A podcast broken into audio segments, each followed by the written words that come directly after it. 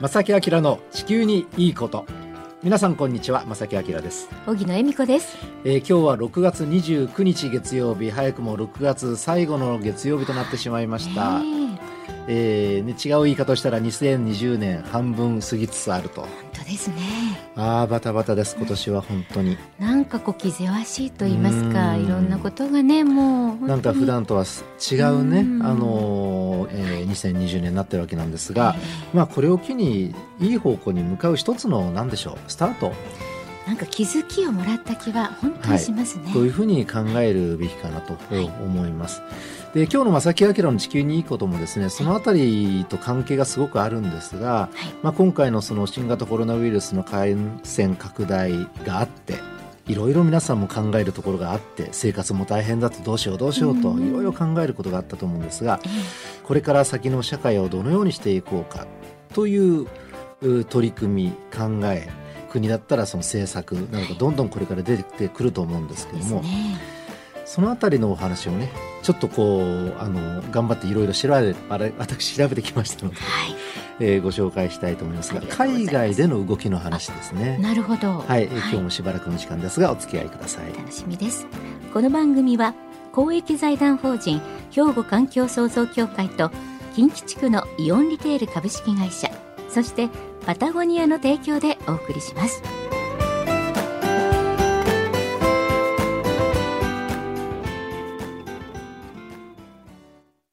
兵庫環境創造協会地球温暖化防止自然環境の保全再生子どもたちへの環境学習など皆様と共に身近な暮らしの中で地球環境を守るための取り組みを進めています。人と自然が共に生きる21世紀の豊かな環境づくりを兵庫環境創造協会。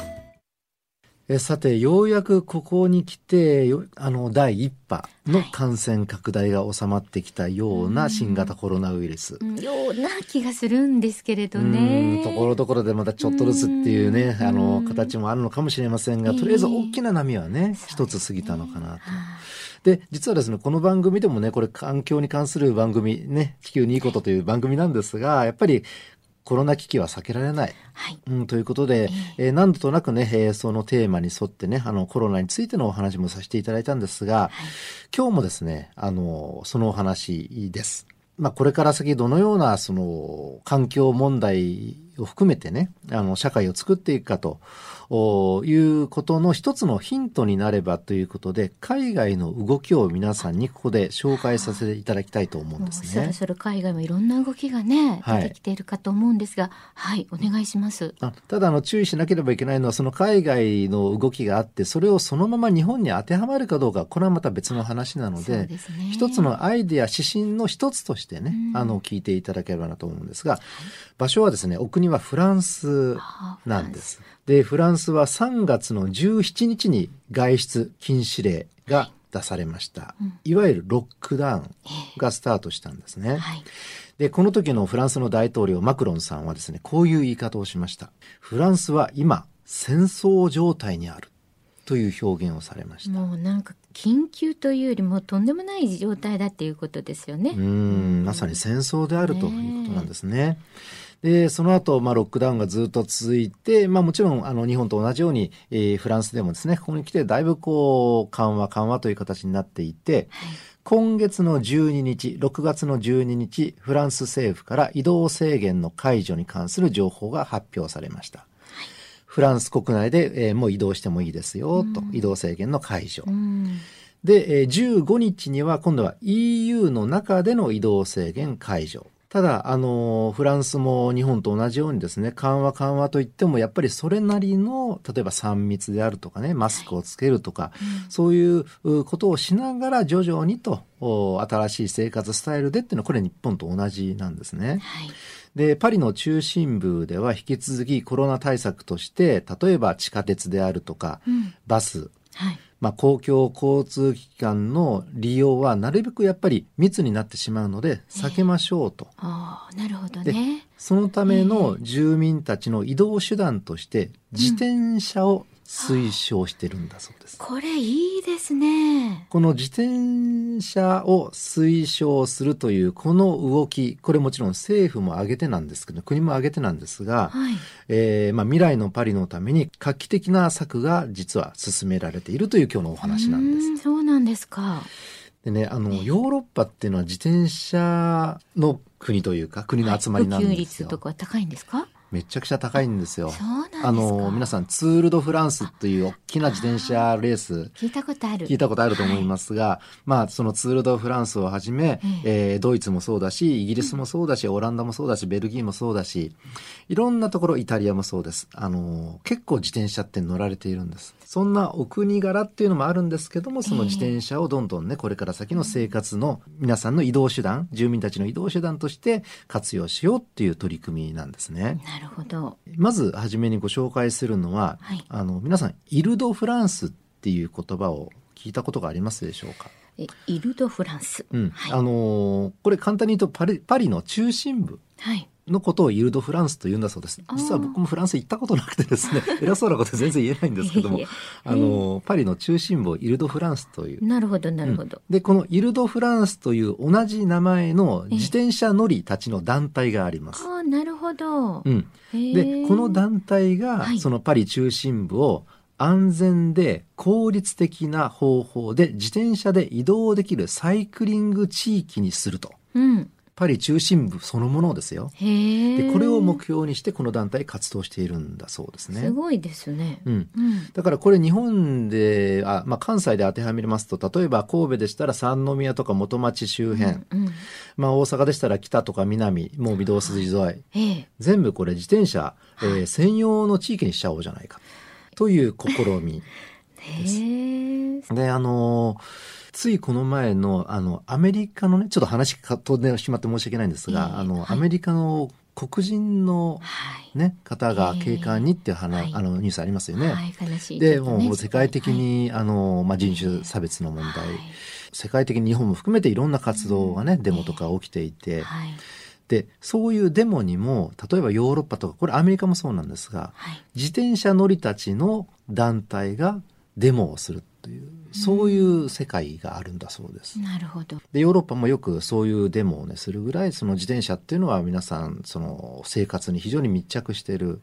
あの乗り物なんだそうです。そうなんですね。なので、まあこういうね、あの、パリ中心部を、おなんでしょう、全部自転車だけの専用区域にしようっていう動きを、うん発想として考えるっていうのもまあうなずけるのかなとは思いますけどもね。これいいと思いました。うん、はい、あの一時期御堂筋の一つのレーンを自転車専用にしようじゃないかっていう話もねどっか前聞いたことがあって多分実現するのかどうかわかんないですけれども。そうですか。それいいと思います、ね、そういう動きもないことはなくって、日本でも結構その、えー、普通の車道のえー、橋の方に色を変えてね、自転車専用道みたいな、えー、あの、神戸周辺だったら青色で結構表示されてるんですけども、そういうところができたりはしているんですけどもね。まあ、まだまだ十分でないかもしれません。日本でもそういう動きがあります。そうですか。後半はですね、なんとこれパリ中心部だけではなくて、どんどんどんどんエリアが広がっていると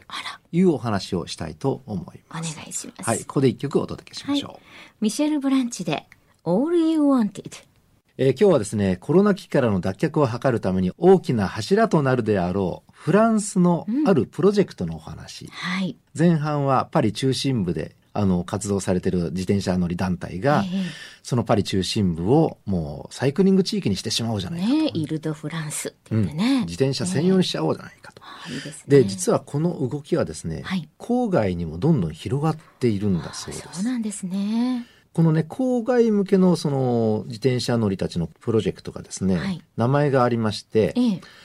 RER ベロ。RER ベロ。うん、で、この RER って何かと言いますと、まあ、パリ、あの、フランス行行かれた方はご存知かと思いますけども、パリと郊外を結ぶ高速鉄道のことなんですね。あなるほど。で、あの、ベロっていうのはこれ、あの、自転車のことなので、うん、その高速鉄道の自転車版。なるほど。というプロジェクト名がついております。で、これは実はですね、はい、あの、新型コロナウイルスがどんどん広まる以前から実は計画は徐々にスタートしてまして、そうなんですね。うん、2019年、昨年1年かけていろいろ協議を重ね、うん、2020年今年の1月11日に正式なプロジェクトとして発表されました。でですね、これ発表されて、どんどんどんどんその動きが、計画が進んでいって、す、で、にですね、事前にその計画されていた自転車道の45%が新たに建設されているんです。すごい。どんどんどんどんそのね、動きがスピーディーですよね。ねで、なんとですね、そのパリの中心部をつかさどる行政府も、4月22日のことなんですが、この RER ベロをサポートしますと正式に発表されて、はい、行政の方から最大3億ユーロの資金が提供されると。大体1ユーロ今ね120.96円、ということなんですが。調べましたね。調べました。はい。400億弱です。ねそれぐらいあのまあ国もとしてもサポートしますよ、うん、すごいですよね、はい、で具体的に言いますとねあの今の計画ですと大体パルパリの中心部から20キロ圏内、はい、うん、大体20キロ圏内まで広げようと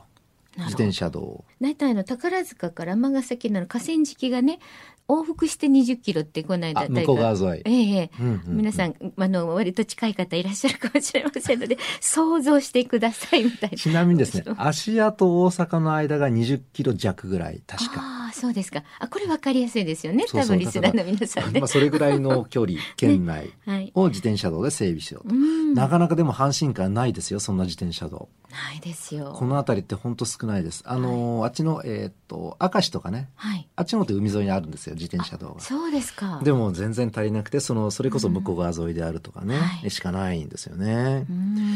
でね、ここがすごいんですが、新型コロナウイルスの感染拡大の期間中にですよ、はい、コロナ危機後の社会を見据えて、うん、このコロナの期間中に、コロナ危機の期間中に、全長50キロの自転車道を整備したんだそうです。すごい。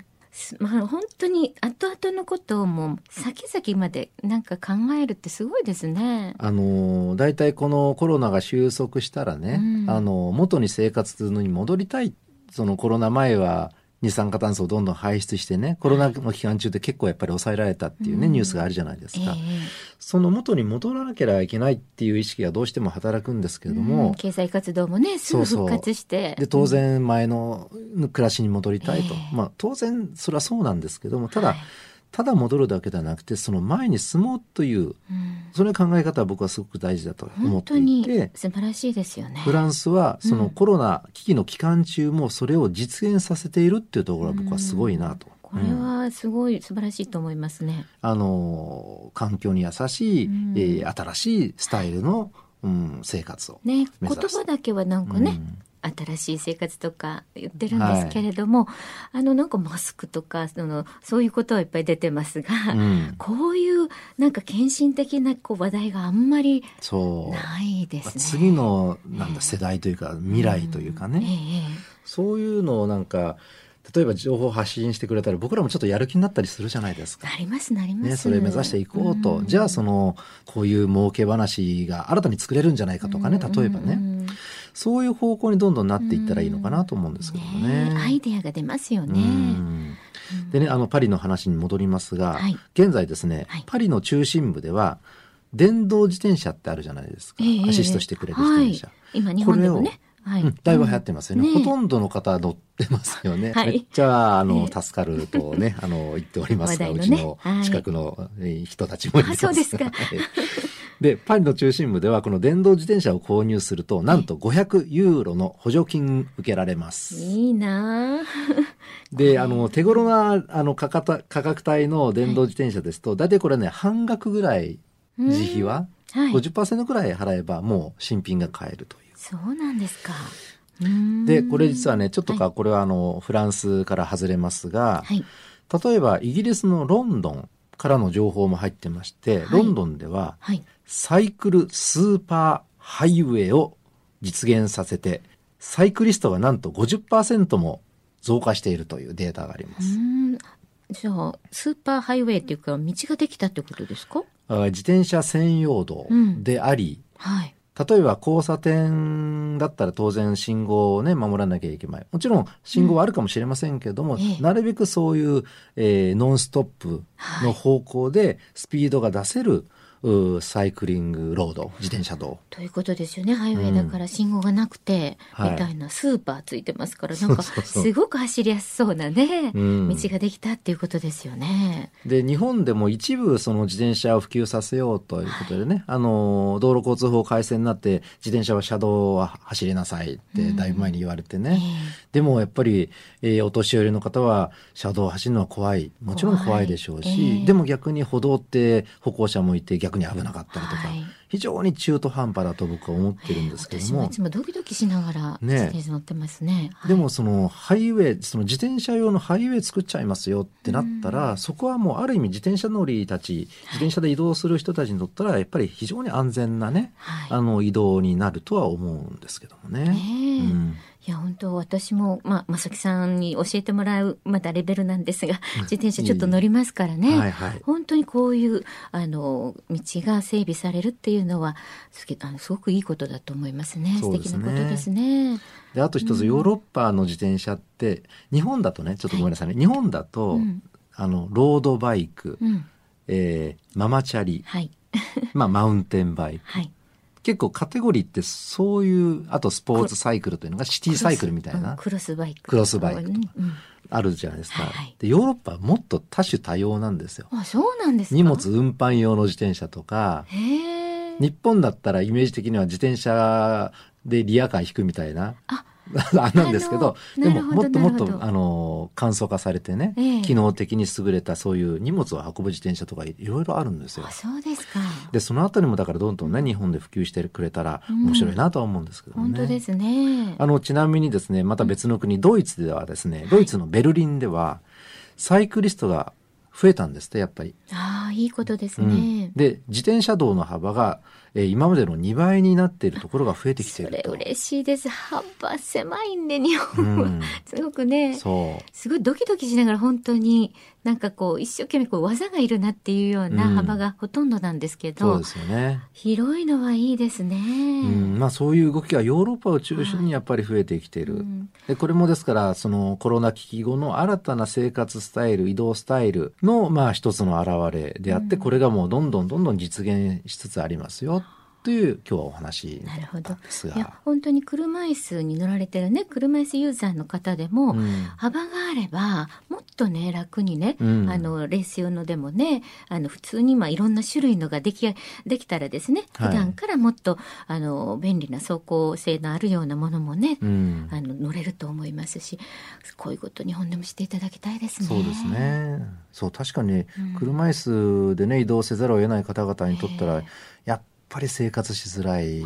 ですよね、はい、移動しづらい。例えば車椅子であの神戸と芦屋往復なんて考えられないですし、うん、ね、ね、まあもちろんね電動とかありますけどもね、なんかそういうこうあのなんでしょうね。そういう方々にも優しい街づくり、うん、これもこのコロナをきっかけにね、はい、あの考え直すっていうのもすごく大事なことかもしれませんね。そうですね。はい。今日は少しフランスの自転車のお話をねさせていただきました。ありがとうございます。兵庫環境創造協会地球温暖化防止自然環境の保全再生子どもたちへの環境学習など皆様と共に身近な暮らしの中で地球環境を守るための取り組みを進めています人と自然が共に生きる21世紀の豊かな環境づくりを兵庫環境創造協会えー、さて今日もですね、はい、皆さんから本当にたくさんお便りいただきました。ありがとうございます。はい、ありがとうございます。えー、この時間ね、えー、いくつかご紹介させてください。ですね。はい。えー、まずはこの方、ラジオネーム、向用紙に向いているといただいてます。面白い名前でありがとうございます。うん、読まないでくださいねってお名前わざわざそのコメントついてますどういう意味で向いてるんだろう。ね こんにちはといただきました。えー、ラジコのプレミアムから聞いています。昨年の台風19号で防災や減災の意識が高まりましたと。なんとね、あの。あ、え、これ新潟のこと？ラジコのプレミアムですから、もう全国からあの聞こえると思うんですが、はい、新潟からいただきました。ありがとうございます。えー、もう一回いきますよ。ラジオネームは、向用紙に向いているさんです。ありがとうございます。どういう意味なのか、でも、向用紙に向いているのは素敵だと思うわ。まあ、そうさんって感じですよね。いや素敵素敵。そうですね、あの僕たちは本当に関西向けとしか頭にね、ほとんどなくてでもこれ全国でね、あの聞くことができますもんね。そうですよ正木さん。全国の方が聞いてくださって嬉しいありがとうございます。これからもよろしくお願いします、ね、まあでも本当昨年の台風19号ちょっとね気になりながら今年はどうですか正木さんも。そうですね。まあまだまだこれ梅雨がね、あのもうしばらく続くでしょうし、はい、その後今度は台風シーズン、ね、その前に猛暑があるでしょうから、はいいろんな面でその命を守る意識というのかな、はい、暑さに対してもね大雨に対しても、というのはあのこれからやっぱり異常気象増えてしまうのでね、高めなければいけないと思います。まあ、そんな情報もねこの番組でね、どんどんとね、え出していただきたいなと思いますが、はい、お願いいたします。まあその他にもですね、はい、えー、558大好きさんラジオネームね、えー、伊丹の方からいただきまして、この方、はい、あの以前の番組でかけたね松田聖子さんの瑠璃色の地球というとても優しい曲を知りましたとかね、えー、防災グッズ欲しいですともいただいてます。あありがとうございます、ね、ありがとうございます。もうその防災グッズ希望しますと、あのはるちゃんさんとかにもう本当たくさんの方いただきまして本当ありがとうございます。ありがとうございます。ね今月もプレゼント防災グッズつ、またくさんのご応募の中から厳選して、はい、5名の方にね、プレゼント、来週発表したいと思います。ねね、はい。はい。じゃあ、荻野さん、宛先お願いします、はい、そうですね。おはがき、お便りの場合は、郵便番号650-8580、ラジオ関西、正木明の地球にいいこと、また、ファックスでは、078-361-0005、メールでは、まさきアットマーク、jocr.jp、こちらまでどしどしご応募くださいね。お待ちしています。お待ちしております。ということで、正木明の地球にいいことは、今日はこの辺でお別れいたします。ご案内は正木明と、荻野恵美子でした。それでは皆さんまた来週。さようなら。この番組は、公益財団法人、兵庫環境創造協会と近畿地区のイオンリテール株式会社そしてパタゴニアの提供でお送りしました。